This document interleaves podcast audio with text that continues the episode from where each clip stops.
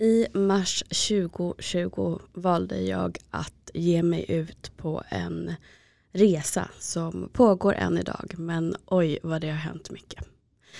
Jag valde också att dela med mig av den här resan till dig som eh, lyssnar och till dig som är ute på din egen upptäcktsresa i att lära känna dig själv, att syna dina mönster, se dina skuggsidor och bli vän med dem. Helt enkelt en förändring som du kommer ha med dig resten av livet. Och precis som förra året, där jag valde att ha ett avsnitt där ni fick träffa mig, så kommer jag även ha det i år. Jag ger mig ut utanför min comfort zone lite igen med att det är någon annan som styr avsnittet. Intervjua mig i år är Jakob Vandrell. Så varmt välkommen till ett nytt avsnitt och även tvåårsjubileum med Bakom fasaden.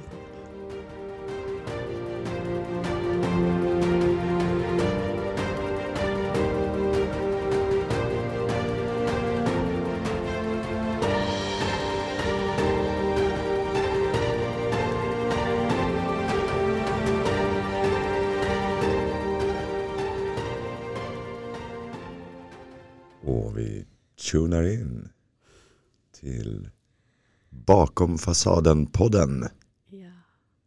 i regi av Regi idag av Jakob. Bakom micken i dagens samtal Helena, Yay! välkommen till ditt eget bord. Ja, tack. Tack. Hur känns det att sitta här, omvända roller? Jag ska prata med dig idag. Vi ska få höra lite om dig och dina tankar, var vi nu hamnar. Mm. Eh, jag känner mig nervös. Jag tycker inte om att vara på andra sidan bordet. Men eh, jag tycker om att utmana mina rädslor. Vad, ehm, nervositeten, vad cirkulerar den kring? Är det alltså alltid när du ska liksom stå i centrum? Eller just inför att prata i den här typen av samtal och vad är det som ska komma upp? Eller vad, vad, Nej, vad men jag sig? vet ju inte vad som kommer upp det. Mm. Eftersom jag inte vet riktigt vilka frågor jag kommer få.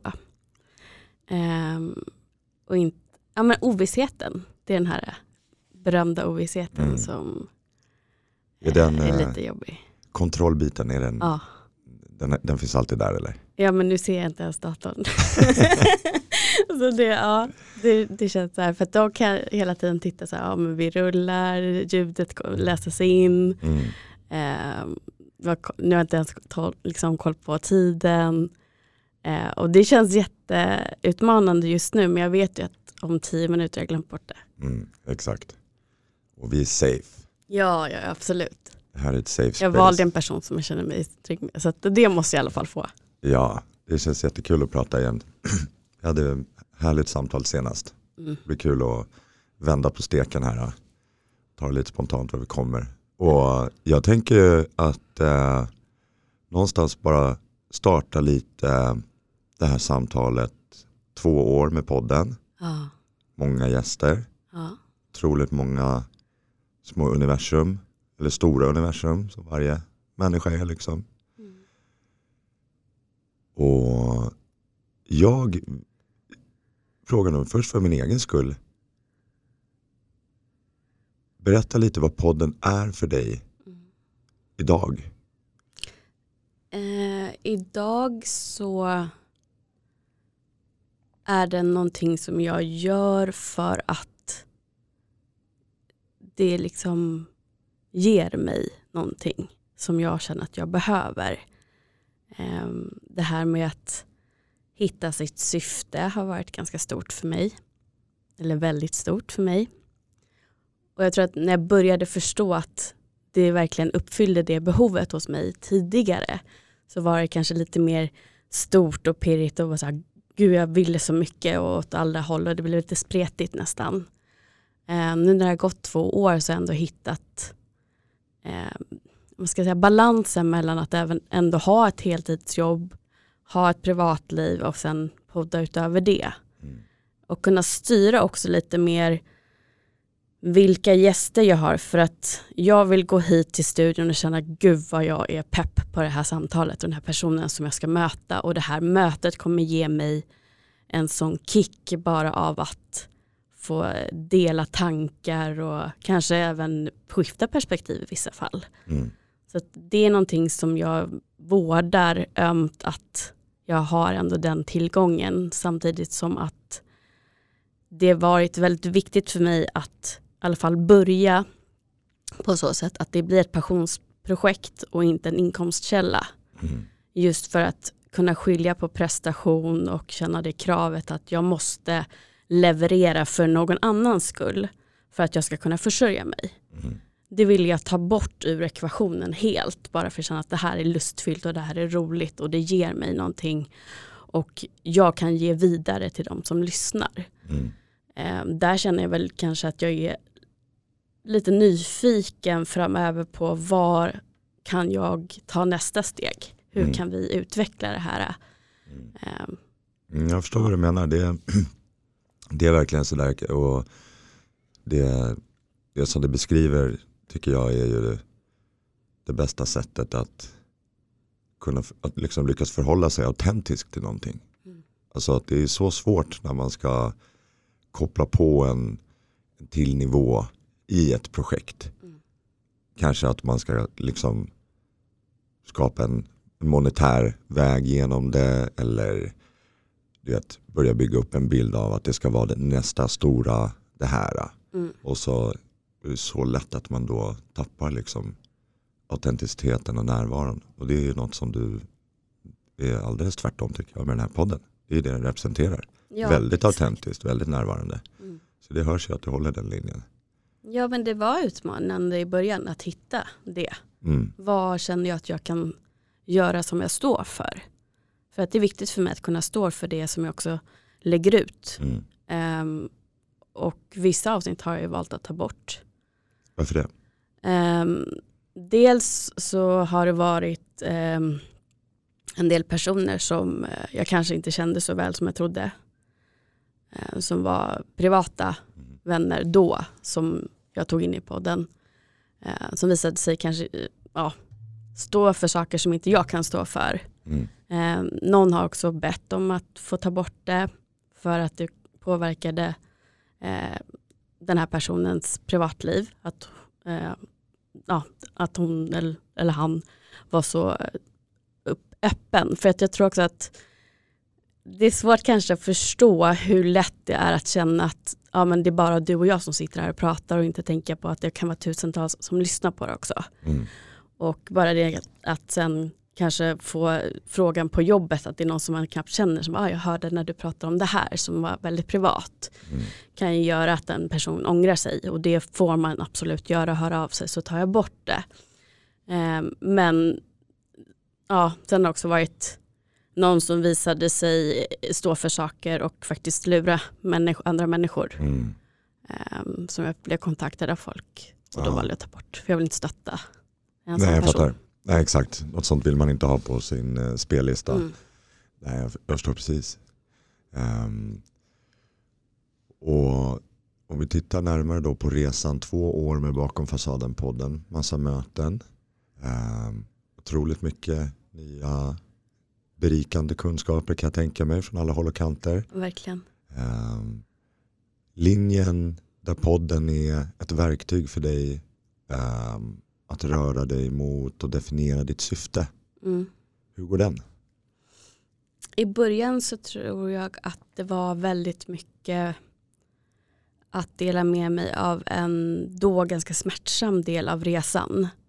Ehm, det blev väldigt sårbart för att jag var väldigt sårbar just där och då och höll liksom på att försöka hitta vilken väg ska jag gå framåt för min skull och jag var inte van att göra saker för min skull. Um, och nu idag så är jag ju betydligt tryggare så att nu är jag mer väldigt nyfiken, har hittat tillbaka till det här nyfikna som du och jag pratade om också. Um, som är jag i grund och botten och um, jag kan väl säga att riktningen framåt kommer mer på, på ämnen som jag känner att jag vill utveckla och lära mig mer om rent personligen. Men märker ju också att vi är så lika, alla som går mer eller mindre på samma resa så att det är många som undrar över samma saker. kanske ska också gå tillbaka till till exempel anknytningsteorin som jag gjorde mycket om i början. Eh, kanske inte lika mycket nu på sistone men jag tycker fortfarande det är otroligt viktigt redskap. Och jag märker också att eh, följer man eh, ja, men till exempel eh, mina vänners singelpoddens singelvänner på Facebook, den gruppen och ser eh, frågor som vuxna människor lägger ut så, så märker jag också att behovet finns att fortfarande lära sig om sin anknytning och varför man beter sig som man gör. Mm. För att också kunna skapa mer sunda relationer och det har väl blivit kanske lite mer det syftet än att någon ska, be, ska behöva, eller, eh, men ska se min personliga resa, att det blir lite mer så syftet att vi alla ska hjälpas åt att skapa mm. ett samhälle med mer sunda relationer både till sig själv och till andra. Mm. Så podden blir en plats för, för alla som cirkulerar runt den på något sätt. Ja. Att få, få söka de här frågorna. Ja, att det blir lite mer kanske ett vi än att det är min resa. Mm. Så. Mm. Men det är klart att den påverkas av vart jag är på min resa för att jag hittar ett ämne som är någonting jag undrar över idag. Mm. Och då gör jag ett avsnitt om det den här säsongen. Mm. Känner du att äh, den här resan har utvecklat dina liksom färdigheter i mötet med människor, samtalet, de första avsnitten kontra nu när du är veteran. Hur man pratar sig igenom för första gången med en person och sådär. Var det nervöst i början? Var det, kunde du komma till platser i samtalen där du kände att vart ska jag ta vägen nu? Den här personen var lite stängdare än jag hade tänkt och sådär. Um, ja, både ja och nej. Jag tror att jag har väldigt mycket gratis för att jag är en person som alltid har tyckt om att föra djupa samtal. Mm. Um, men ja, eh, jag kan väl märka på människor också om de är vana vid att öppna sig eller om de är här för att eh, ja, i egenskap av ett, en yrkesroll till exempel. Då blir det ju svårt kanske att fråga men vad tycker du om det här eller vad känner du om det här för att alla vill inte dela med sig av personliga eh, tankar och känslor. Um, och då får jag hålla mig mer till, okej okay, men vad är deras expertis och hålla oss där och fråga på det sättet. Då blir det kanske lite mer utmanande eftersom jag ändå kan, brukar säga att mitt format är som att du och jag sitter och fikar. Alltså du och jag i det här sammanhanget, jag och gästen sitter och fikar. Och där blir det ju mer kanske en regelrätt intervju på mm. ett annat plan. Mm. Fattar. Um, titta lite framåt här, vi pratar lite mer om podden. Bakom fasaden-podden om ett år. Mm. Vad har hänt då tror du? Mm, ja, utan att avslöja för mycket planer. Det finns någonting eller? ja, jag kan inte berätta om det ännu. Det är planeringsstadiet. Eh, men det kommer nog bli mer samarbeten med andra människor som jobbar med eh, både relationer och eh, ja, men sånt som jag intresserar mig av. Eh, att det liksom blir att eh, jag tycker jag, jag, har träffat så mycket fina människor som har samma syfte. Men eh, jag tänker att tillsammans är man ju alltid starkare. Så det är roligt också att eh, då få dela eh, någonting att göra projekt tillsammans. Mm. Så att det blir mer sånt och kanske att möjligtvis att jag skulle göra mer utanför podden också. I början så pratade jag om att jag skulle ha någon middag där folk fick komma och sådana där saker och sen så kom pandemin så blev det avbokat. Um, men kanske att jag är mer, gör mer arrangemang på, eller evenemang på olika sätt också. Um, men jag har inte tänkt så mycket framöver. Det lät intressant det där, en, eh, en middag. Ja. Så då tänker du som en liksom, eh, bakom fasaden sittning mm. och samtal eller? Nej, där var det mer tanken att um, det var många som skrev till mig, det var väl ungefär i samband med att vi närmade oss ett år så var det många som skrev att de inte hade andra personer runt omkring sig eller vänner som de kunde ha djupa samtal med Um, och jag tror att det kanske också var en symptom av vart vi var någonstans inför pandemin och sånt där. Att man kanske inte hade samma eh, tillfälle att lära känna nya människor. Men jag tror också att det är svårare att lära känna nya människor i vuxen ålder. Eh, om det inte är så att man aktivt eh, har ett intresse som man håller på med och mm. utför liksom, på det sättet.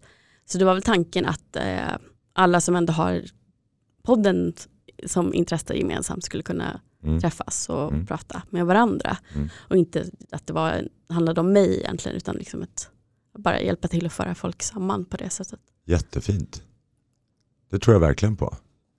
Den mm. typen av, uh, av, uh, av händelse på något sätt. Att sätta ihop människor kring i, i ett sammanhang men där gemensamma nämnaren är då samtalen kring kanske det som du för fram genom, genom podden. Liksom. Mm. Och också att jag känner väl själv att det blir det blir en annan situation när det blir autentiskt sätt att leva blir det enda valet.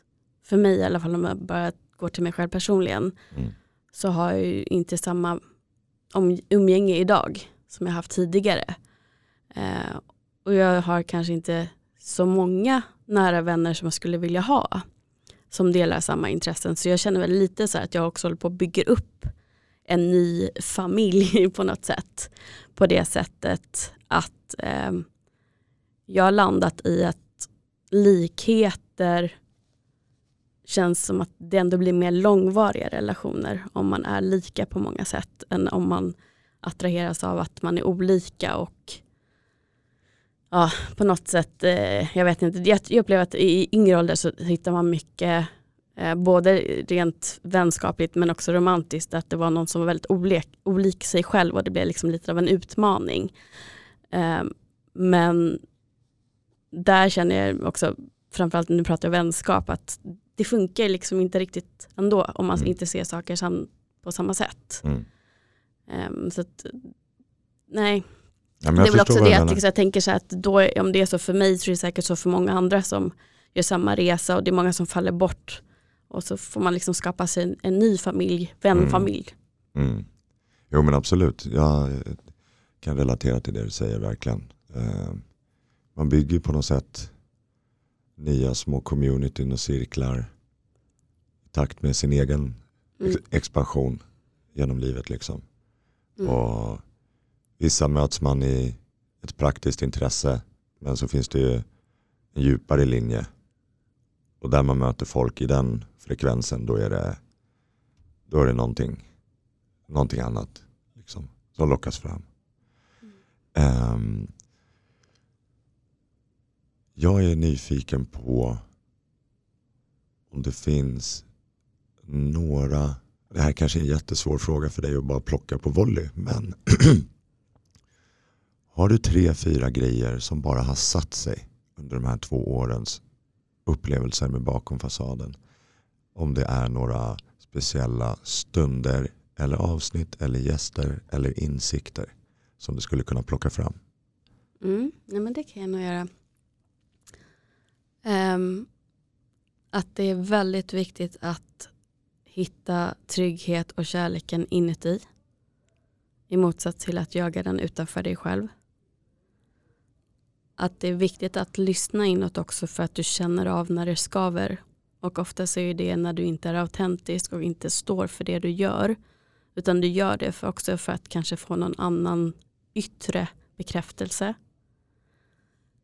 Att det är inte ditt fel hur du har skapat dina skyddsstrategier utifrån hur din uppväxt har varit.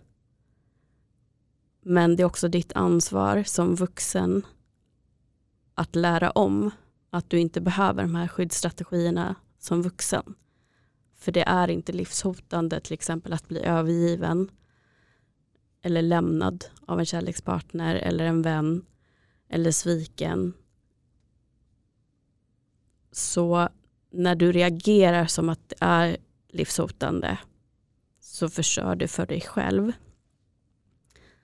Och sättet som du gör för att skydda dig från alla de här sakerna skadar även ofta andra människor som vill komma dig nära. Så om du tar tag i din anknytning i vuxen ålder och lär om så kommer du också förstå att anknytningen är inte du. För jag möter också människor och jag tror det här är väldigt vanligt att det är många som säger att det är bara så jag är. Nej. Du är inte din anknytning. Det är en viktig punkt jag har lärt mig. Utan det är någonting du har lärt dig som du också kan lära om. Mm. Fjärde skulle jag vilja säga var, kanske låter jätte eh, oväntat, men var inte så seriös hela tiden. Utan släpp även in lekfullheten och det som man kan benämna som barnsligt men i mina, ja, enligt mina värderingar så är det mer bara lekfull och ha roligt. Mm. Mm. Att du kan vara seriös men ändå kunna skratta i alltihopa. Mm. Bra sagt. Så det är väl de fyra sakerna ska jag säga. Inte fy skam det. Jättefint, jättefina insikter. Jättefina tankar verkligen. Um, och Helena som sitter mitt emot mig idag. Det, jag tycker att det lyser om dig.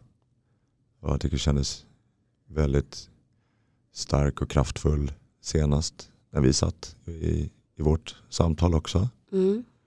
Hur mår du? Jag tror att eh, det du ser är väl en spegel av hur det känns inuti. Um, jag, jag har fått höra av människor som har känt mig längs hela vägen att just att ja, men jag lyser igen. Och det tar jag lite som ett kvitto på att okej, okay, det var vissa situationer och vissa relationer som gjorde att min lampa inuti dämpades helt enkelt. Och idag känner jag att nu, nu lyser den igen. Mm. Och mitt namn betyder ju faktiskt lysande. Så att ja, gör det? ja, Helena. Ja, eh, fackla eller lysande. Alltså, absolut, och jag, jag märker också att jag dras till människor som jag upplever att de lyser. Att de har det här. Jag vet inte, det, det är någonting inom dem bara som gör att de är ändå glada. Eh, oavsett vad de behöver gå igenom. Och det var viktigt för mig att hitta tillbaka dit. Eh, sen vet jag också saker som jag fortfarande behöver jobba på. Jag är inte färdig, det blir man ju aldrig, men jag är liksom inte färdig med var jag vill komma någonstans än. Men jag har också lärt mig att det måste få ta den tid det tar. Mm. Och vissa saker, jag, jag pratar ju väldigt mycket om att det, det är jättebra att gå i terapi och sådär och det är det verkligen. Men jag tror också att vissa saker måste man faktiskt praktisera mm. i verkliga livet. Det går inte bara att gå och prata om det. Mm. Utan du går och pratar om det, du får dina verktyg. Sen tar du examen, som jag säger. Och sen måste du faktiskt ut och våga prova dina vingar. Mm. och jag har väl inte riktigt kanske börjat prova dem än, men jag är på väg.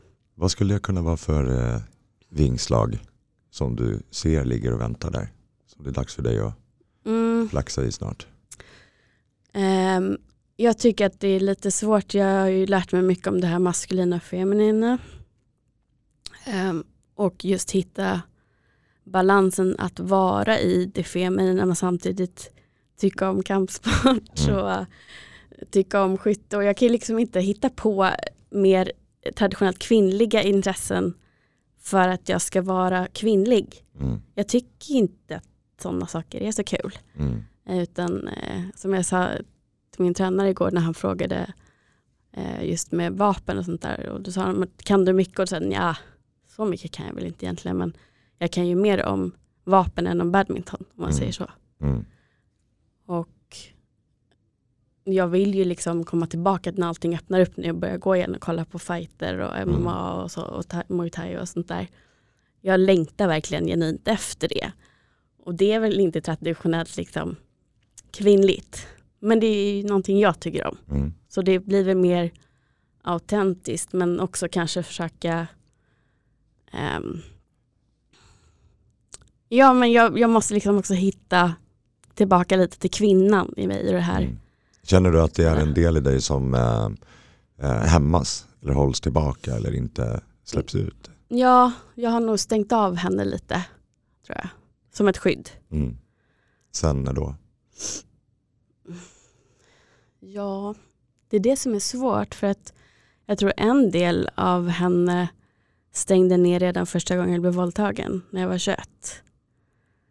Eh, och sen så emellan där fram till det hände andra gången när jag var 28 tror jag. Så jag vet inte, hon, jag, liksom, jag, jag gick ju in till att nu skulle jag ta makten över min sexualitet och jag skulle välja men det var ju inte liksom jag. Utan jag, jag gick in i någon slags maktposition och samtidigt som att det blev ett skydd mot att faktiskt hitta relationer som gav mig någonting som var äkta. För det var läskigt för att, och det tror jag att jag fortfarande måste jobba på att liksom kärlek är inte lika med smärta. Mm. Alltså jag förstår det intellektuellt. Mm. Men jag har inte riktigt kommit dit emotionellt att jag förstår det. Fattar. Och då är det lättare att vara kompis med alla killar. Är det, en, eh, är det en av dina skyddsstrategier? Mm, det tror jag. Jag friendzonar mig själv. Mm. Mm. Ehm, så det är väl någonting jag tänkt på en del på sistone. Så här, ja, men vart är jag nu och vill jag framåt? Okej, jag börjar verkligen känna mig trygg att leva autentiskt. Ehm, men titta tillbaka till vem var jag innan allting hände och vad vill jag ta med mig därifrån? Jag vill ju inte vara en person jag var tidigare, jag vill ju vara den jag är idag. Mm. Men ändå hitta tillbaka till sånt som jag tyckte var roligt och som ja, ändå var liksom en poppis tjej bland killarna. Från att gå från det till att liksom, nej men jag, jag är bara polare med alla. Liksom. Mm. Det är en ganska stor kontrast. Verkligen. Men sen så tycker jag om att ha killkompisar också. Så det blir så här, okej, jag måste hitta den här balansen. Men jag får prova mig fram tror jag. Mm. Såklart. Och till slut, våga Mm, älska eller våga bli älskad. mm. Framförallt våga bli älskad. Ja, ja exakt. Mm, Och, och våga lita på att det inte kommer en, eh, en säck med smärta på Ja. köpet. Liksom. exakt. Mm. Fint. Jag tänker på det förra års samtalet. Mm, Nu är det ju två år. Så Mm. därför vi sitter här idag. Jag får chansen att prata med dig lite så alla får höra lite om dig. yeah. Um, ettårssamtalet var ju väldigt fint. Mm, Väldigt fint samtal. Um, du öppnade upp dig mycket. Och vi fick ta del av både historia och trauman men också dina dåvarande i nuet känslor kring det hela och sådär. mm, Skulle vilja hoppa tillbaka ett år och tänka tillbaka på det samtalet lite mm. och kanske prata lite om det. Okej. Hur du vill. Det samtalet ägde rum när jag fortfarande var på väg ut ur en relation som gjorde väldigt ont.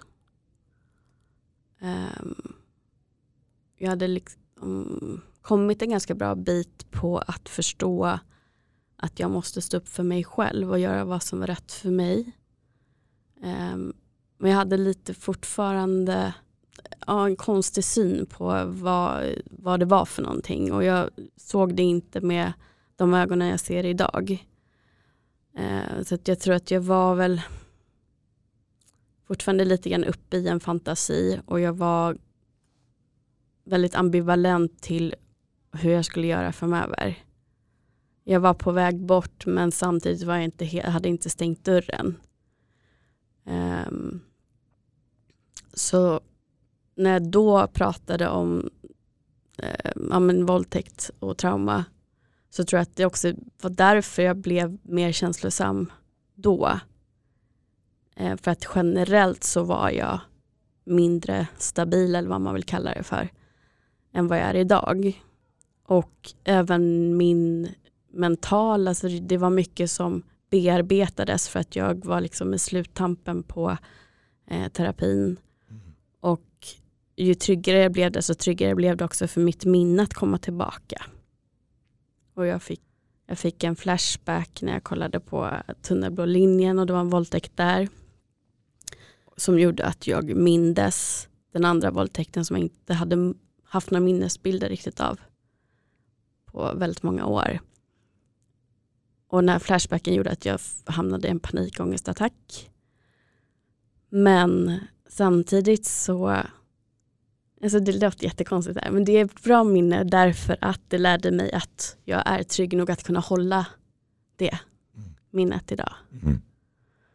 Och jag tror att när jag väl kom ur den här paniken och förstod att det var jag själv som tog ur mig ur paniken. Det var ingen annan runt omkring mig. Utan jag höll mig och sa nej, nej vänta, det här händer inte just nu. Det känns som det men det är inte just nu och jag är här och jag håller dig. Mm. Gjorde också att det har inte hänt igen. Alls sedan dess. Mm. Så det var väldigt, väldigt mycket grejer som pågick där. Jag sa inte allting i poddavsnittet. Ehm, Men förra början av året, förra Q1 liksom. ehm, Ja, det var mycket som pågick Mm. där bakom. Så att jag är väl mycket mer stabil nu ett år senare. Mm. Mm. Men det händer inte lika mycket. I det samtalet så det var ett starkt samtal att lyssna på. Mm. Man hörde hur, eh, hur öppen och sårbar är du nästan alltid, tycker jag. Ehm, Man kunde också höra att din relation till det du pratade om var, var väldigt intens och påtaglig. Mm. Ehm, och det fanns både, både sorg och glädje. Det fanns också ilska. Ja. Ehm, och jag vill fråga dig idag om eh, ilskan Mm. i förhållningssätt till, till, eh, till dina trauman. Mm. Hur är den idag? Den är inte riktigt där längre.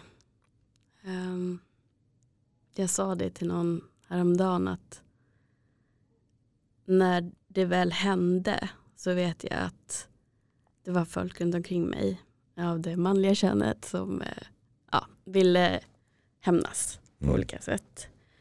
Ehm, och att jag sa nej, men inte nu för då kommer alla förstå att det var jag som låg bakom det. Utan jag ska vänta tills inte någon kan misstänka mig längre. Men att det också blir så att när den dagen väl kommer så vill man inte längre. Mm. Jag har bearbetat det och jag har gått vidare och ilskan finns inte där längre. Med det sagt inte att jag har ju inte förlåtit och det kommer jag aldrig göra men jag har liksom försonats med vad som har hänt. Och jag har lyckats ta någonting från det som hänt och göra det till ett syfte idag Mm. som ändå, hur märkligt det än kan låta, gör det till någonting positivt. Så att jag har liksom tagit tillbaka makten över det som hände kan jag Mm. väl säga. Och det är väl det att det kan inte han eller de här männen ta ifrån mig. Mm. Och det räcker liksom. Mm. Så att ilskan på det sättet är borta men det tog ju lång tid och det har gått upp och ner och jag vet att precis när jag började med thaiboxningen så var den väldigt närvarande. Så jag ska vara ärlig att säga att det var ju det jag tänkte på när, or- när orken tog slut. Och det fortfarande stod någon där med mitts och liksom Mm. jag behövde sparka en gång till. Jag orkade egentligen inte. Det var ju liksom framförallt den första personen då Mm. som jag tänkte på. Och Mm. då orkade jag lite till. Så jag använde ju det, det syftet. Mm. Men ehm, nej, jag skulle inte säga att den är närvarande längre. Det, det gör mig glad att höra. Det är fint och sannolikt ett, ofta tror jag det sista och svåraste partiet. Ja, Att hitta, och som du säger att det kanske inte handlar alltid om förlåtelse men det handlar om försoning och mm. acceptans. Vad de orden innebär liksom. ja. För att få släppa taget om, om det där sista. Jag kan relatera till, till de här känslorna jättemycket. Även eh, hämnd Mm. och att av någon anledning inte välja hämnd och sen i efterhand förstå hur det beslutet formade hela ens liv till någonting vackrare Ja. än vad det annars kanske hade blivit. Liksom. ja men man ska, alltså så som jag ser det, de människorna som på riktigt har gjort mig illa och haft en ond intention, karman har alltid Mm. kommit ikapp dem. Det är bara liksom luta dig tillbaka och titta, du kommer se att den här personen på något sätt ändå får äta upp det de har gjort. Mm. Så länge du kan med rent samvete säga att du har tagit hand om dig själv och läka från vad de har gjort. Då liksom, låt livet ha sin gång med dem för det kommer ändå liksom bli som det är menat. Mm. Och jag vet att när man är mitt i det här och känner den stora ilskan och hämndbegäret då, då är det bara skitsnack det jag säger. Det, kom, det förstår jag att jag har ju varit där själv. Men när man ändå har levt så, så pass länge så kan jag säga att det har alltid liksom på något sätt gått illa för de personerna. Och det kan ju bara vara så att ja, det de knuffar bort dig för, för att de kliver över lik för att nå dit de ville. Sen kanske hela deras karriär rämnar eller någonting för att människor stöttar dem inte för att de gör Mm. det på ett oschysst sätt. Liksom. Mm. Det kan bara vara sådana lätta grejer. Det är inte alltid så här, ja men de dör eller så. där. Det inte vara så drastiskt men det är alltid, jag känner alltid att karman ändå kommer på något sätt och biter dem i arslet. Mm. Jo, det känns på något sätt som att ehm, observera över tid din resa. Alltså, du är ju så mycket mer än, än eh, liksom dina trauman, det är ju alla. Mm. Men samtidigt så är man ju, eh, när man gör som du har gjort, att, att ta, den här, ta de här traumorna och bara, jag ska, jag ska se till att de här gör mig till en beast. I positiv bemärkelse. Alltså. Mm. Ehm, det är det du gör. Ehm, att landa i något som har hänt, sitta med det och se på vilket sätt kan jag transformera det här till någonting kraftfullt. Mm. Och det tycker jag är, är tydlig, tydlig resa i dig. Som bara fortsätter och fortsätter. Och det är spännande att se vart du kommer landa. Ehm, att lyssna på dig när du pratar om det här. Um, jag tror att det är otroligt givande för dels kvinnor och män som kan relatera till precis det. Att ha blivit utsatt för någon form av övergrepp. Liksom. Men även i sin helhet hur man kan förhålla sig till, till uh, past traumas. Skulle du kunna se dig själv i en riktning där du kan hjälpa kvinnor? Specifikt inom, inom det här med sådana upplevelser. Nackdelen med hur jag fungerar i, i det perspektivet är att jag har en förmåga att när jag väl har kommit över någonting att glömma bort lite hur resan har sett ut. Och det är väl säkert skyddsmekanism att hjärnan liksom kopplar bort resan som ändå är ganska smärtsam på många sätt. Mm. Ehm, jag vet inte får väl svaret vara. Ehm, men jag vet att jag gick till eh, en helt fantastisk kvinna som helt gratis um, tar sig an kvinnor och det är nog bara kvinnor för det är på alla kvinnors hus. Ehm, just om man vill gå och prata om sexuellt våld och erfarenheten av det. Ehm, jag gick fem gånger till henne och hon sa sen när vi skulle avsluta för vi märkte att vi kom inte vidare utan jag kände mig ganska klar och hon upplevde det också. Och då sa hon att Helena, jag tror inte jag haft någon annan som har kommit dit du har kommit. Um, utan du är min success story. Mm. Och jag förstod inte innan dess att det inte var så att alla gick samma väg. Jag var lite naiv och trodde att det var bara så man gjorde. Ehm, att alla kände att jag ska ta över makten, jag ska ta tillbaka makten, jag ska vinna över det här. Det trodde jag, liksom, nej men så känner alla. Mm. Um, och då berättar hon att det är väldigt vanligt att man till exempel får social fobi eller andra um, men eller vad man ska kalla det för.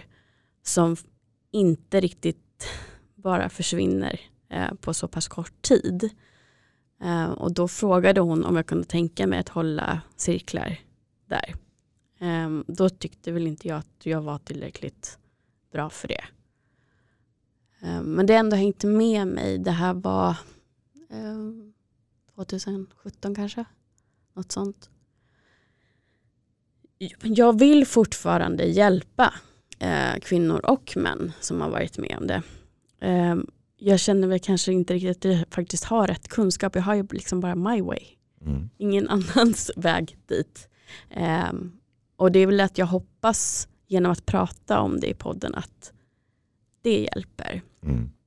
Mer än vad det skulle göra om jag skulle sätta mig och prata i en grupp Mm. coaching-sammanhang eller något sånt där. För, för mig är det lite så här att jag tar det fortfarande lite självklart att man hela tiden ska vilja överleva, att det är liksom starkast av allt. Mm. Men jag tror att jag är född sån. Mm. I och med att jag hade så himla svårt att vara väldigt sjuk redan när jag var flera, bara några veckor gammal och liksom bara, mamma sa det att det syntes i dina ögon att den här tjejen kommer aldrig ge upp. Så att det låter jätteintressant och det är klart att jag vill hjälpa men jag vet inte om jag skulle göra det på bästa sätt. Utan det här kanske är mitt bästa sätt att hjälpa till och nå ut. Mm. Mm. Syftet. Ditt syfte. Mm. Går det att börja definiera det för dig? Är du på en sån plats? Ja. Så mitt syfte, Eller ditt kall? mitt kall. Ja. Jag har alltid velat hjälpa människor. Men jag har inte vetat hur jag hjälper människor. Jag har gått in i medberoende snarare än att hjälpa människor som vill hjälpa sig själva.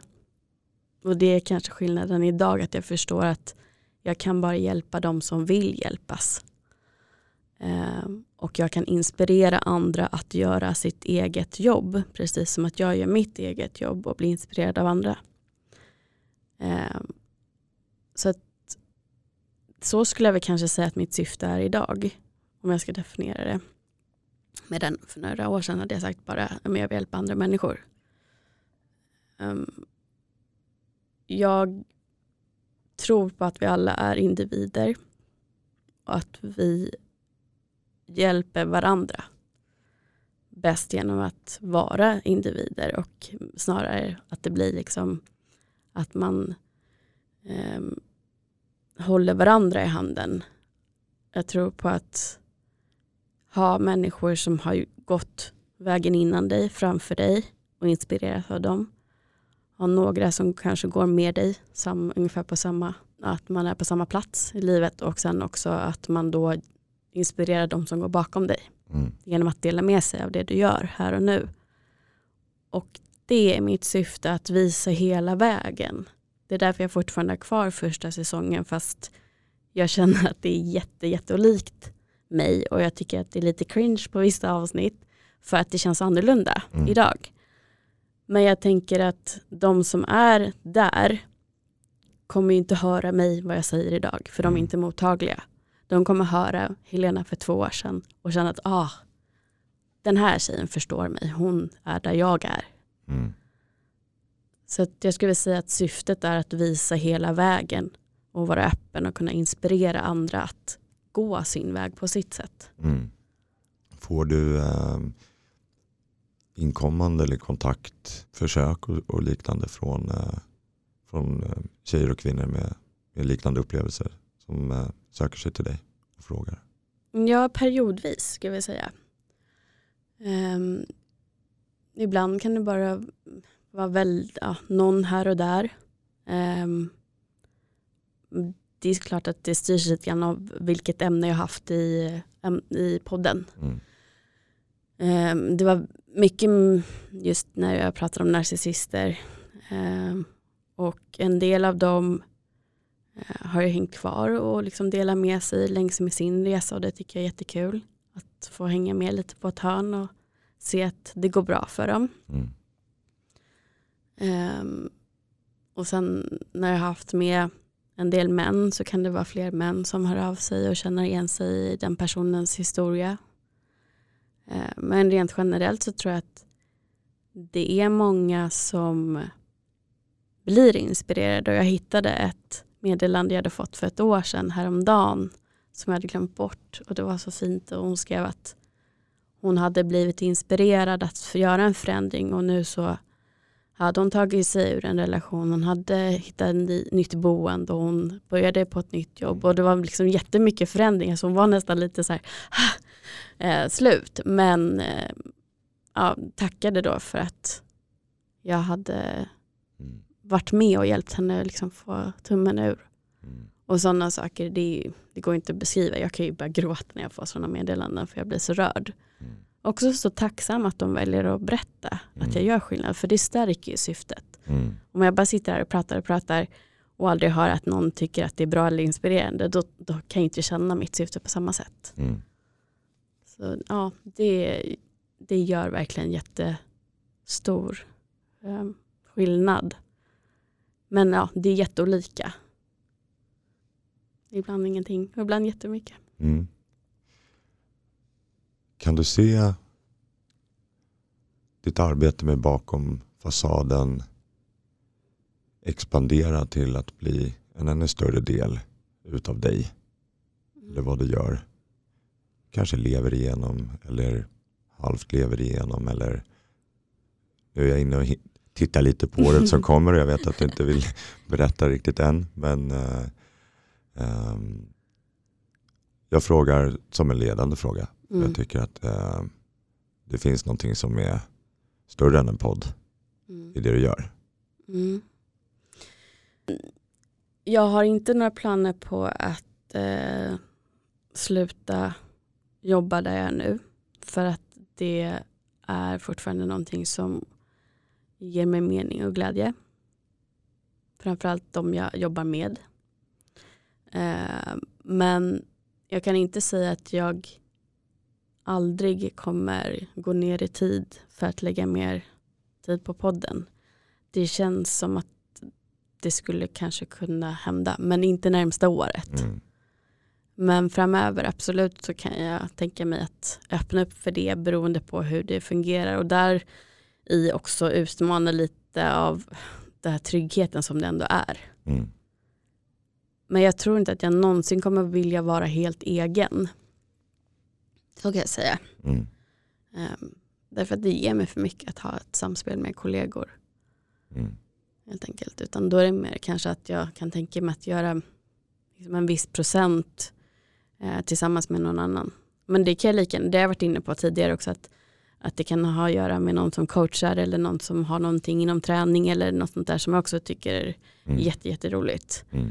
Um, så det är väl mer kanske prova på men också vara öppen för vad kommer min väg och inte bara av ren eh, men, rädsla eller liksom vilja hålla kvar vid den här tryggheten att bara liksom shut it down och inte vara öppen för det. Mm. Mm.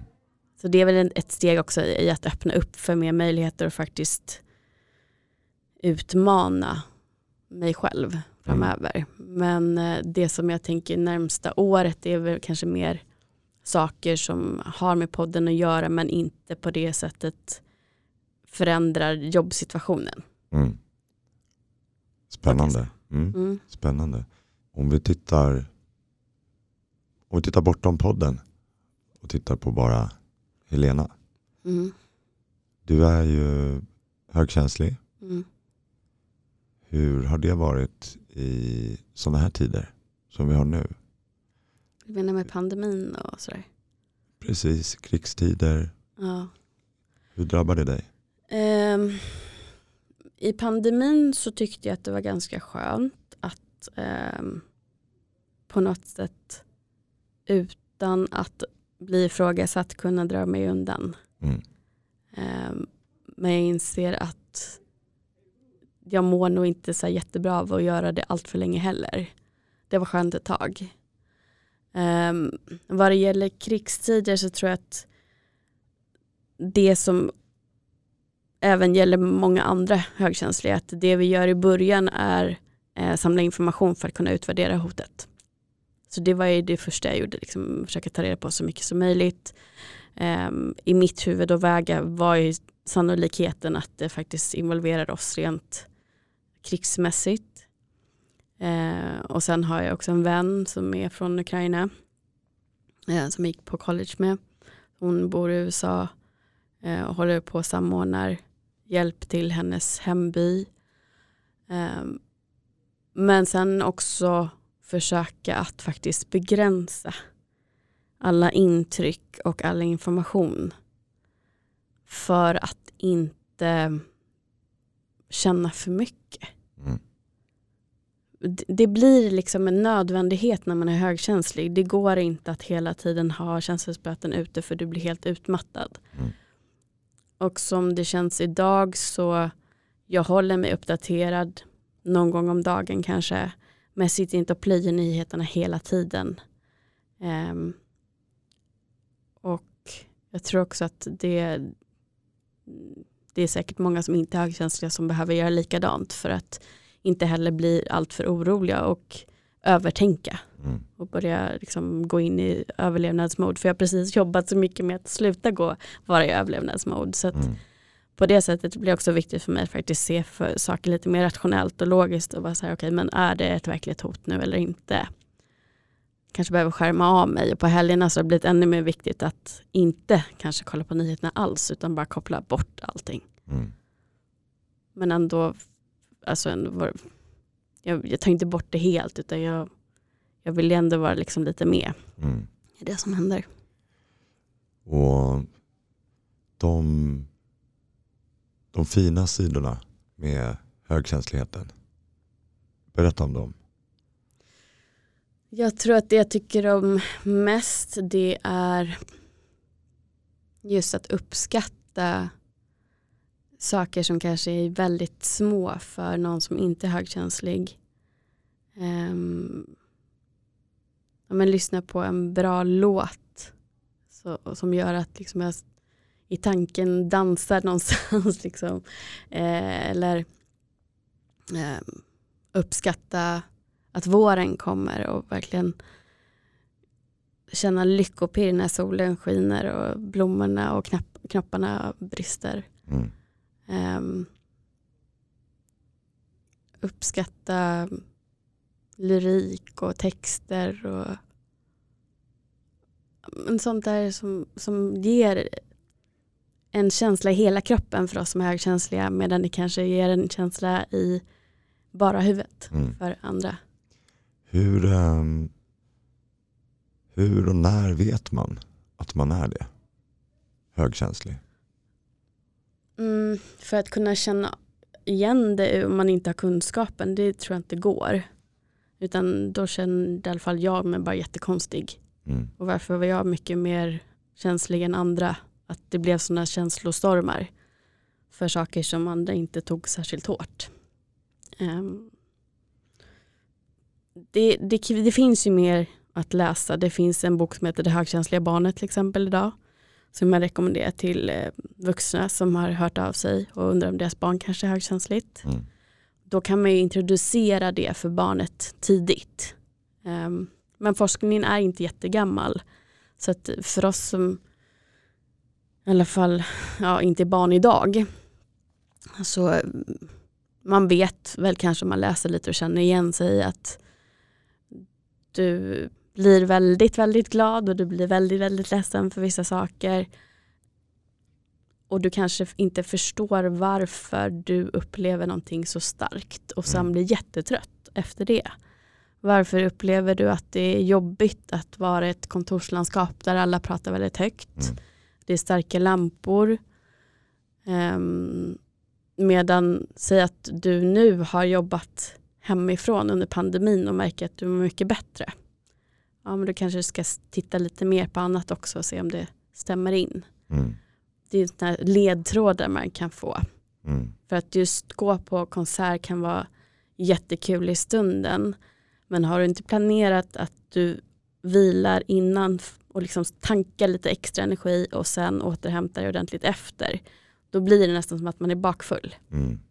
som högkänslig. Mm. Att du blir liksom helt sänkt. Mm. Nu hoppar vi över till att höra. Jag vill höra lite mer om dig nu Helena. Framåt. Vad är högst upp på din önskelista för 2022? Eh, Okej, det känns som att jag vill så här fråga om du då, så bara, nej just jag får inte fråga dig. Ehm, jag vill hitta en balans i träningen. Det är nog det som ligger nummer ett på mig nu. Hur är det nu? Eh, för att förra året så gjorde jag marklyftsatsning i x antal månader. Eh, det gick väldigt bra. Men efter det så gjorde jag en satsning med muskeltillväxt. Och sen så sa kroppen bara, jag orkar inte mer. Så att jag tror att jag behöver också acceptera att det är riktig träning även om den är lågintensiv. För att i mitt huvud så är inte det riktig träning. Utan jag vill ha högintensivt eller tungt. Mm. Då tycker jag att jag har tränat på riktigt. Mm. Men ja, och det går ju att göra under vissa perioder, det är det jag har gjort. Men jag blir så otroligt uttråkad och eh, inte lika energifylld sen när det kommer de här viloperioderna som jag tvingas ta efter sådana satsningar. Mm. För att kroppen helt enkelt är överbelastad. Mm. Och dra på mig så här konstiga saker som att jag fick ett lätt ryggskott. Det var så här, va? Jag gjorde en jätteenkel grej som jag gjort tusen gånger ty- tyngre förut. Mm. Men det var ett symptom på att kroppen var väldigt, väldigt trött. Mm. Och bara förstå att det är också stress för kroppen att utsättas för hög belastning hela tiden i flera, flera månader.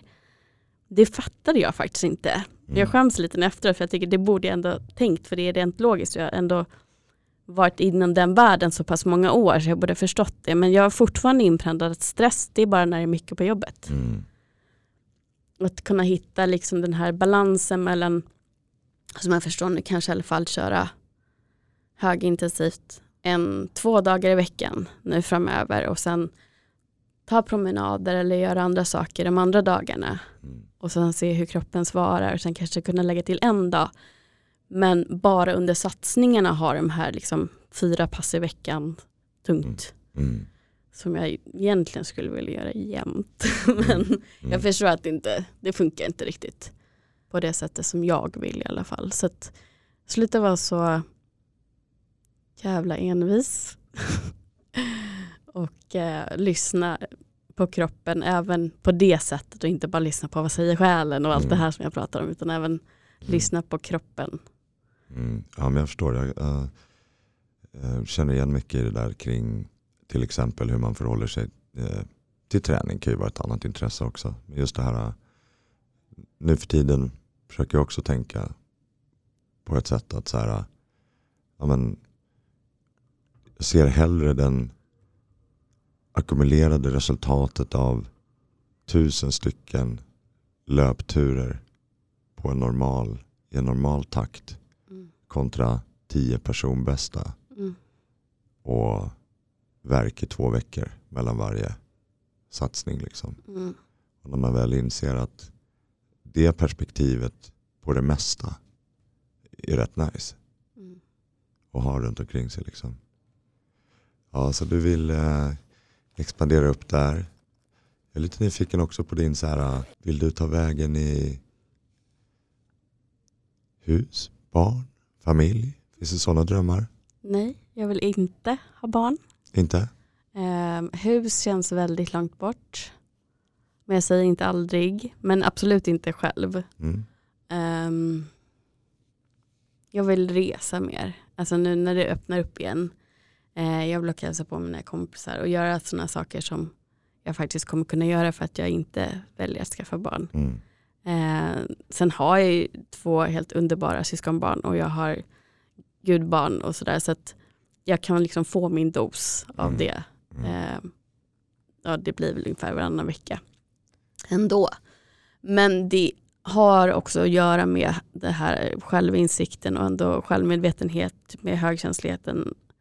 Jag tycker det är så skönt att bara kunna gå hem och ha det tyst och återhämta mig Mm. och inte ansvar för någon annan person. Ehm, jag var inne på att adoptera för några år sedan, två år sedan. Um, och jag blev godkänd för att göra det. Och sen ringer hon faktiskt upp den ena utredaren på Stockholms stad för några månader sedan och säger att ditt godkännande börjar gå ut. Så jag vill bara stämma av var, var du är någonstans. Och för mig som har landat i beslutet att jag inte vill ha barn sen ja, några år tillbaka, två, ett och ett halvt, två år tillbaka, är det så självklart. Men jag inser att jag inte pratat med henne på tre år. Och där jag var då och satt liksom övertygad och ehm, blev godkänd för att de tyckte att "Nej, men, du kommer bli jättebra mamma. Mm. Det blev sån kontrast för henne att höra, nej men gud jag vill inte. Ja, det var jättekonstigt. Eh, eh, men jag tror att jag insåg också att det var någonting som jag gjorde därför att någonstans långt innan jag trodde att det förväntades av mig att jag, jag ska längta efter barn. Jag gjorde inte det då heller. Men jag tänkte det kommer nog. Eh, bara jag gör det här så kommer det komma. Eh, och att det är så normativt att man ska vilja ha barn som kvinna. Men jag förstår idag, det tar inte ifrån mig den delen av mig som är omhändertagande. Jag är fortfarande väldigt omhändertagande. Jag är väldigt omhändertagande bara av mina kollegor på jobbet. Jag är på dem hela tiden. Med, liksom, jag är kontorsmamma. Man kan ha den egenskapen utan att vilja ha egna barn.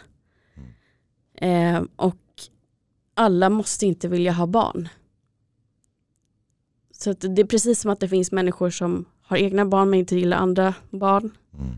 Det finns de som inte har egna barn och inte kunde. Mm. Som älskar alla barn. Alltså alla är olika på det sättet också. Och för mig så känns det som att jag vill hellre nå ut till jättemånga och vara liksom världsmamma på något sätt Mm. än lägga all min kraft på ett eget barn. Mm.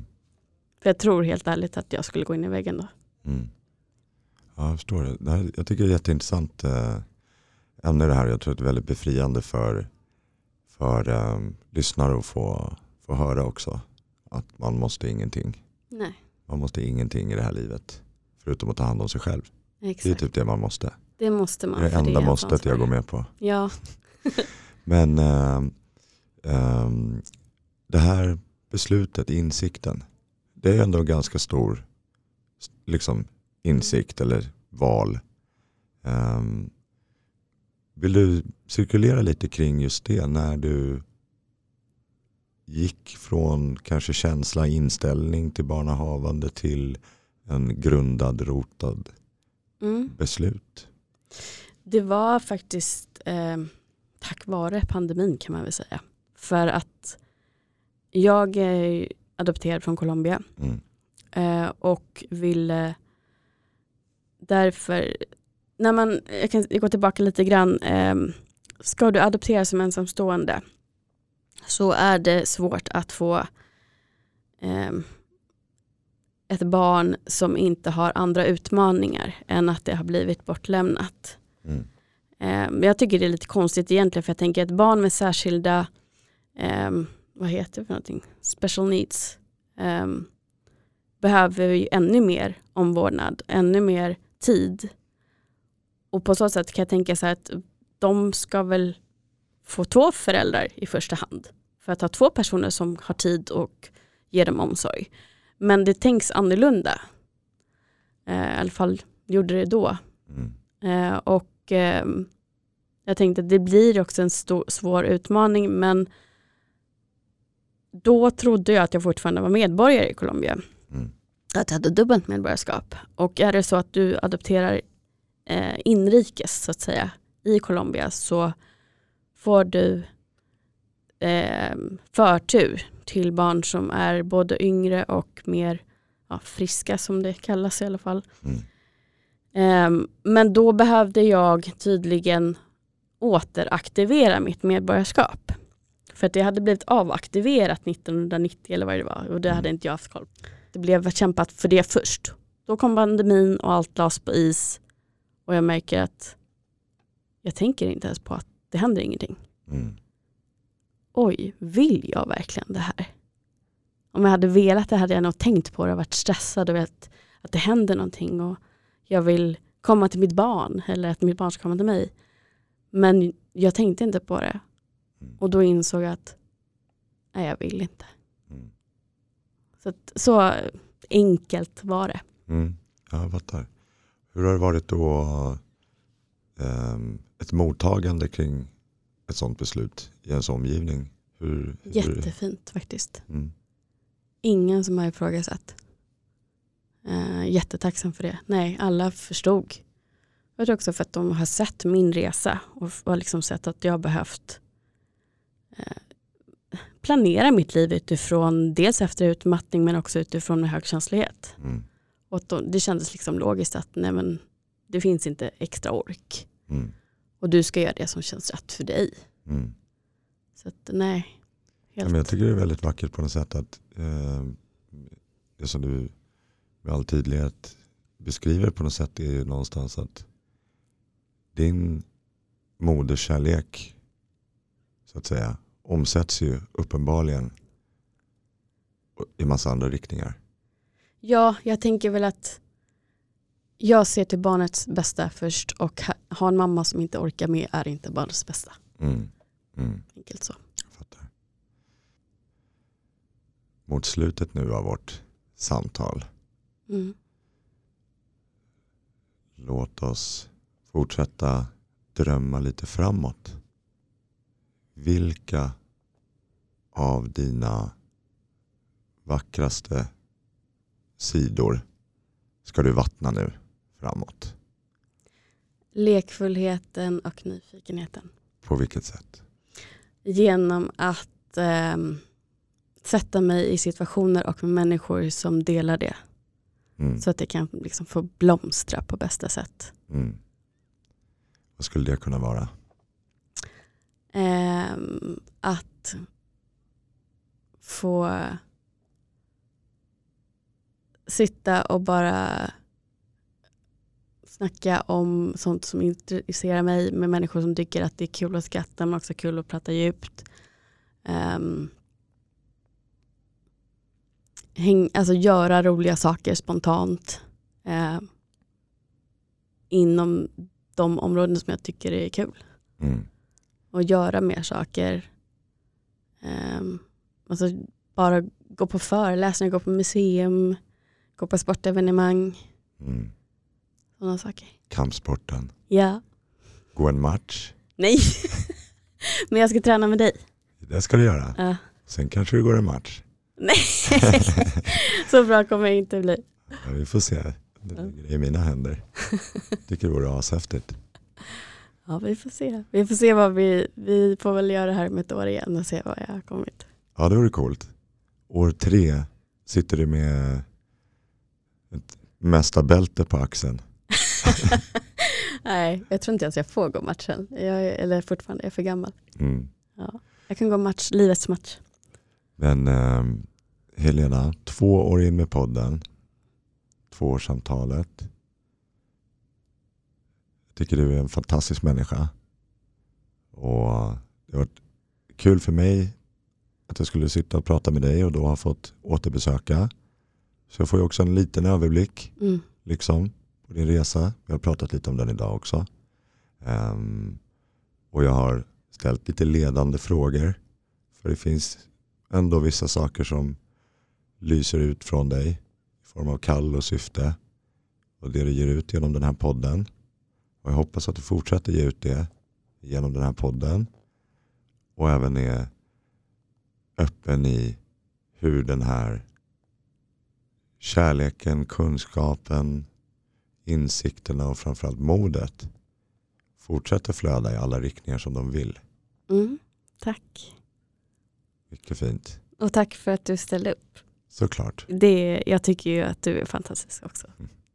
Då så. År två. Ja, Kaboom. kaboom! Och tack till dig som har lyssnat. Ska vi säga tillsammans? Ja. Vad brukar du köra för outro? Tills vi hörs igen. Tills vi hörs igen. Ta hand om dig. Ciao.